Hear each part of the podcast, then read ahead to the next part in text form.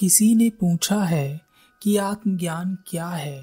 दुनिया में कई तरह के ज्ञान हैं, तकनीकी ज्ञान, कला का ज्ञान, विज्ञान, शास्त्रों का, शस्त्रों का ज्ञान, धर्म ज्ञान, और यह सभी ज्ञान आपको सिखाए जाते हैं स्कूलों में, कॉलेजों में। लेकिन आत्मज्ञान कहीं नहीं सिखाया जाता। हमारी सारी स्कूली शिक्षा, सामाजिक शिक्षा बाहर की ओर है। अपनी आँखों के जरिए हम जिस दुनिया को देखते हैं वह दुनिया बाहर की ओर है, पर आँखें बंद कर कर जिस दुनिया को हम देख सकते हैं उस ओर हमारी शिक्षा बिल्कुल भी नहीं है, यानी आपके भीतर की ओर। जिस व्यक्ति को आत्मज्ञान होता है वह यह साफ साफ देख सकता है कि बाहर की दुनिया का निर्माण उसकी भीतर की दुनिया के निर्माण के हिसाब से हो रहा है। एक युवक जिसका नाम सचेत था, वह अपने पारिवारिक झगड़ों की वजह से बड़ा परेशान था। उसे लगने लगा कि मैं कहाँ, किन झंझटों में फंसा हूँ, यह कैसी बेकार की दुनिया है, यहाँ कोई किसी को कुछ नहीं समझता, सब अपना ही राग अलाप रहे हैं। लेकिन क्या करें, उसे कुछ समझ नहीं आ रहा था। तब एक दिन उसने कहीं आत्मज्ञान के बारे में सुना। उसने सुना कि आत्मज्ञान प्राप्त करने के बाद जीवन में शांति आती है, तो वह आत्मज्ञान के बारे में पता करने के लिए घर से निकल पड़ा। वह कई ज्ञानियों से मिला और कई ज्ञानियों ने उसे बताया कि आत्मज्ञान एक दिव्य ज्ञान है, यह इतनी आसानी से नहीं मिलता, इसके लिए मेहनत करनी पड़ती है, कुंडलियाँ जागृत करनी पड़ती है, और यह संसारियों के लिए तो बिल्कुल भी नहीं है, और यह इतना आसान नहीं है, त्याग करना पड़ता है, तप करना पड़ता है, हजारों वर्षों तक तपस्या करनी पड़ती है। सभी बात सचेत को समझ आ रही थी, पर वह यह बात नहीं समझ पा रहा था कि इतने छोटे से जीवन में जहाँ कोई 100 वर्ष मुश्किल से ही जीता है, हजारों वर्ष की तपस्या कैसे कर सकता है। जिन ज्ञानियों ने उसे यह बताया था वह भी उसका जवाब नहीं दे पाए। उन्होंने बस इतना ही कहा, यह सब आम मानव के लिए नहीं है, इसे तो केवल दिव्य पुरुष, दिव्य व्यक्ति ही कर सकता है। निराश होकर सचेत घर वापस लौटने लगा। रास्ते में उसने एक गुलाब का बहुत सुंदर पौधा देखा जिस पर बहुत सारे गुलाब खिले थे। उन्हें देखकर सचेत ने कहा, जिंदगी भी ऐसी ही है, सुंदर दिखाई देती है लेकिन कांटों से भरी है, दुख से भरी है। तभी पीछे से एक आवाज आई, जिंदगी कितनी खूबसूरत है जैसे यह गुलाब का फूल, और हे रचयिता तेरा धन्यवाद कि तूने दिखाया कि कांटों के बीच भी सुंदर जिंदगी पनप सकती है, जीवन में सुंदरता उतर सकती है। आवाज सुनकर सचेत ने पीछे मुड़कर देखा, पीछे एक व्यक्ति खड़ा था। सचेत ने कहा, आप कौन हैं? उस व्यक्ति ने कहा, मैं एक गुरु हूँ, यहीं पास में मेरा एक आश्रम है जहाँ मैं अपने शिष्यों को आत्मज्ञान की शिक्षा देता हूँ। सचेत ने कहा, गुरुजी, क्या आप मुझे भी आत्मज्ञान की शिक्षा दे सकते हैं?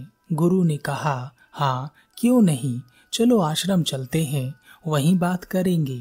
गुरु और सचेत आश्रम आ गए।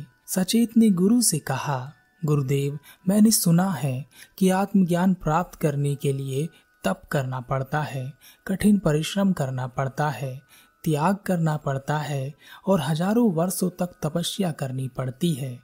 लेकिन जीवन तो बहुत छोटा है, हजारों वर्ष तक कोई कैसे तप कर सकता है? गुरु मुस्कुराए और गुरु ने कहा, क्या तुम हजारों वर्ष तक जीने वाले हो? सचेत ने कहा, नहीं गुरुदेव। गुरु ने कहा, तो इसमें इतना सोचने वाली क्या बात है, जब कोई हजारों वर्षों तक जी ही नहीं सकता तो तपस्या कैसे करेगा? सचेत ने कहा, लेकिन गुरुदेव, मैं सांसारिक जीवन से ऊब गया हूँ, मुझे आत्मज्ञान की राह पर आगे बढ़ना है, मुझे बताएं कि यह आत्मज्ञान क्या है। मैं अपने शरीर की समस्त कुंडलियों को जागृत कर दिव्य ज्ञान की प्राप्ति कर आत्मज्ञान को प्राप्त कर लेना चाहता हूँ। गुरु ने कहा, यह बताओ कि क्या तुम्हारे घर में झगड़े होते हैं? सचेत गुरु के चरणों में गिर गया और कहा, गुरुदेव आपको कैसे पता? मेरे घर में बहुत झगड़े होते हैं और मुझे बहुत क्रोध आता है। इस क्रोध में मैंने अपना बहुत नुकसान किया है।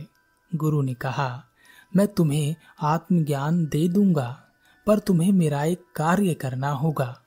अगर तुमने वह कार्य सही किया तो यह आत्मज्ञान तुम्हें जरूर मिलेगा।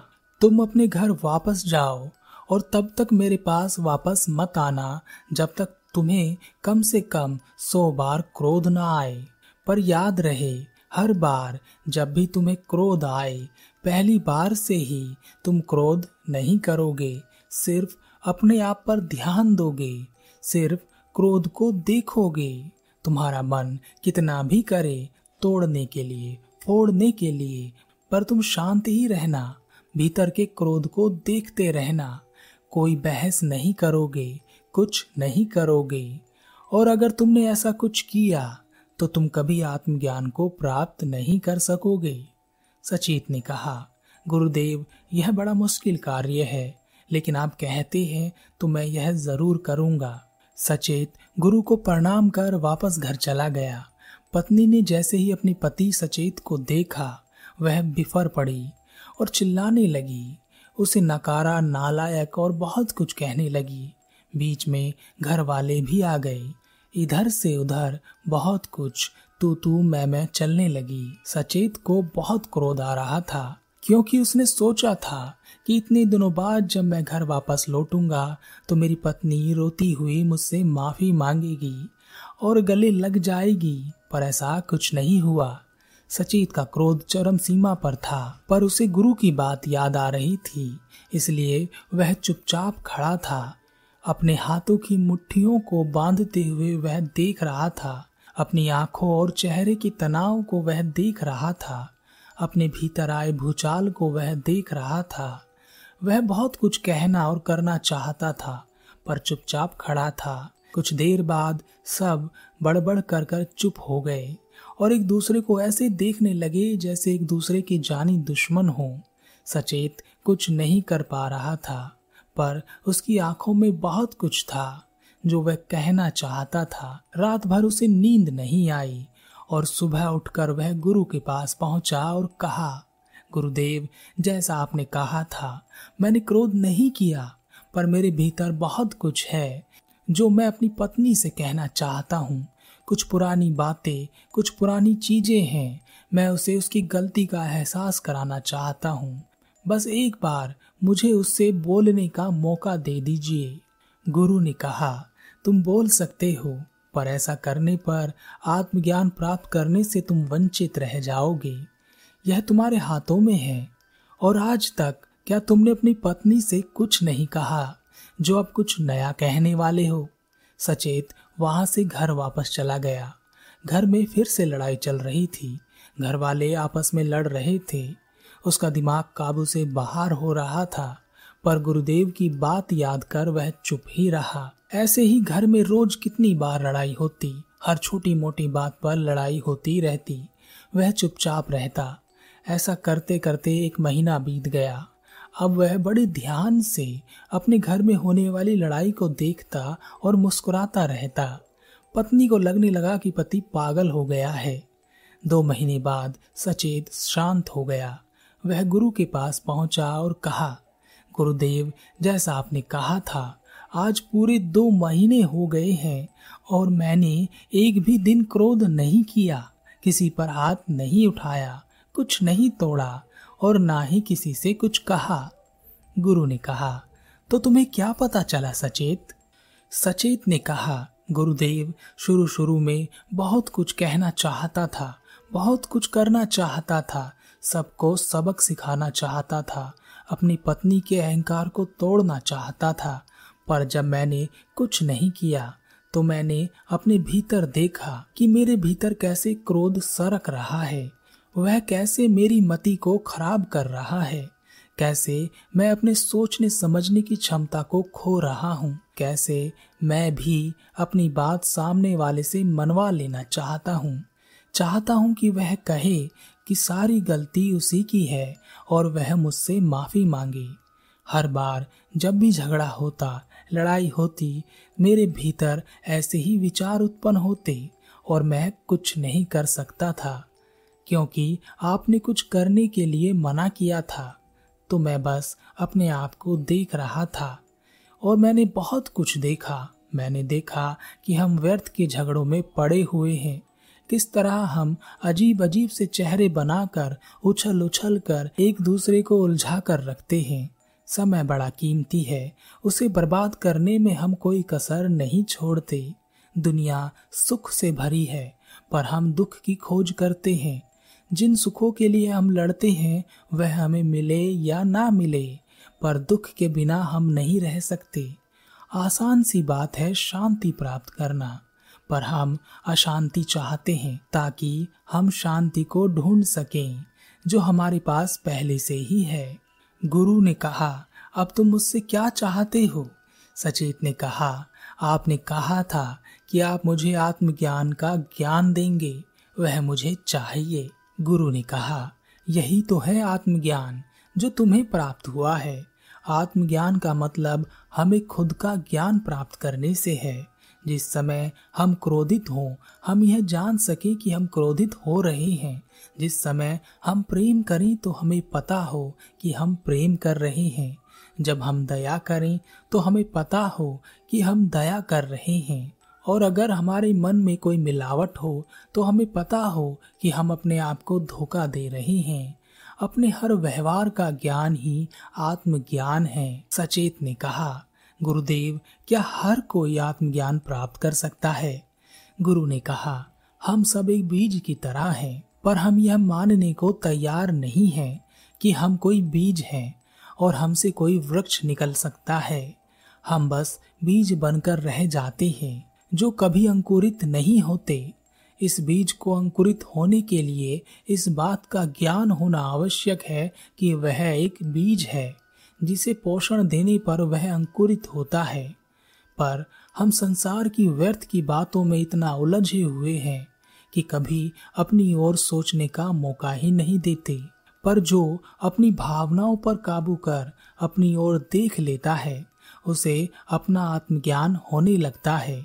यही आत्मज्ञान आपकी समझ को बढ़ाता है और यही समझ आपके बीज में अंकुरण को पैदा करती है। आपकी समझ का विकास इतना होता है जैसे कोई वृक्ष फैल जाता है और संपूर्ण वृक्ष होने पर यह समझ की परम सीमा को छूता है जिसे बुद्धत्व कहते हैं, और यह वृक्ष कई और वृक्षों को जन्म देता है। सचेत ने कहा, मुझे क्या करना चाहिए गुरुदेव? गुरु ने कहा, जो आत्मज्ञान तुमने अपने क्रोध को जानकर शुरू किया है उसे आगे बढ़ाओ, अपने बारे में जानो, अपने भीतर के संसार को पहचानो। यह दुनिया हमें वैसी ही दिखाई देती है जैसा हमारा अंतर का संसार होता है। हम क्रोधित हैं, नाराज हैं, तो यह दुनिया भी हमें क्रोधित और नाराज ही नजर आएंगी। हमें ऐसे ही लोग मिलेंगे। हम अंतर से खुश हैं, आनंदित हैं, तो यह दुनिया हमें वैसी ही नजर आती है, खुश और आनंदित। तो आत्मज्ञान की राह पर आगे बढ़कर अपनी समझ का विकास करो। पर यह हो सकता है कि तुम रास्ते में भटक जाओ और जिस रास्ते को तुम कुछ वर्षों में पूरा कर सकते थे उसे हजारों वर्षों तक भी ना कर सको। इसलिए सदैव भीतर की यात्रा करो, बाहर की यात्रा अपने आप होती जाएगी। सचेत ने कहा, क्या यह यात्रा मैं सांसारिक जीवन में रहकर कर सकता हूँ? गुरु ने कहा, बिल्कुल कर सकते हो, पर सांसारिक जीवन का रास्ता अग्निपथ जैसा है, बहुत संभल कर चलना होता है। पर जिस दिन तुम्हारी समझ प्रगाढ़ हो जाएगी उस दिन संसार खुद ही छूट जाएगा। तुम पकड़ना भी चाहोगे तो नहीं पकड़ में आएगा। जैसे जब एक छोटा बच्चा बड़ा हो जाता है तो वह उन खिलौनों से नहीं खेलता जिनके लिए वह बचपन में लड़ मरने को तैयार था, जो उसकी जिंदगी हुआ करते थे। हमारा जीवन भी कुछ ऐसा ही है। हम सब किसी न किसी चक्कर में फंसे हुए ही हैं, बिना यह समझे कि हम कौन हैं, हमारा विकास कहाँ तक हो सकता है।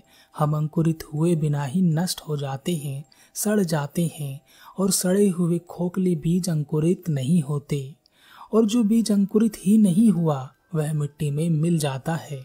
इसलिए अपने आप को पहचानो, अपनी भावनाओं को पढ़ना सीखो, अपने विचारों को देखना सीखो, दूसरों की जगह खुद को रख कर सोचना सीखो। इससे तुम्हें आत्मज्ञान प्राप्त करने में बहुत सहायता मिलेगी। जीवन जीना सीख जाओगे।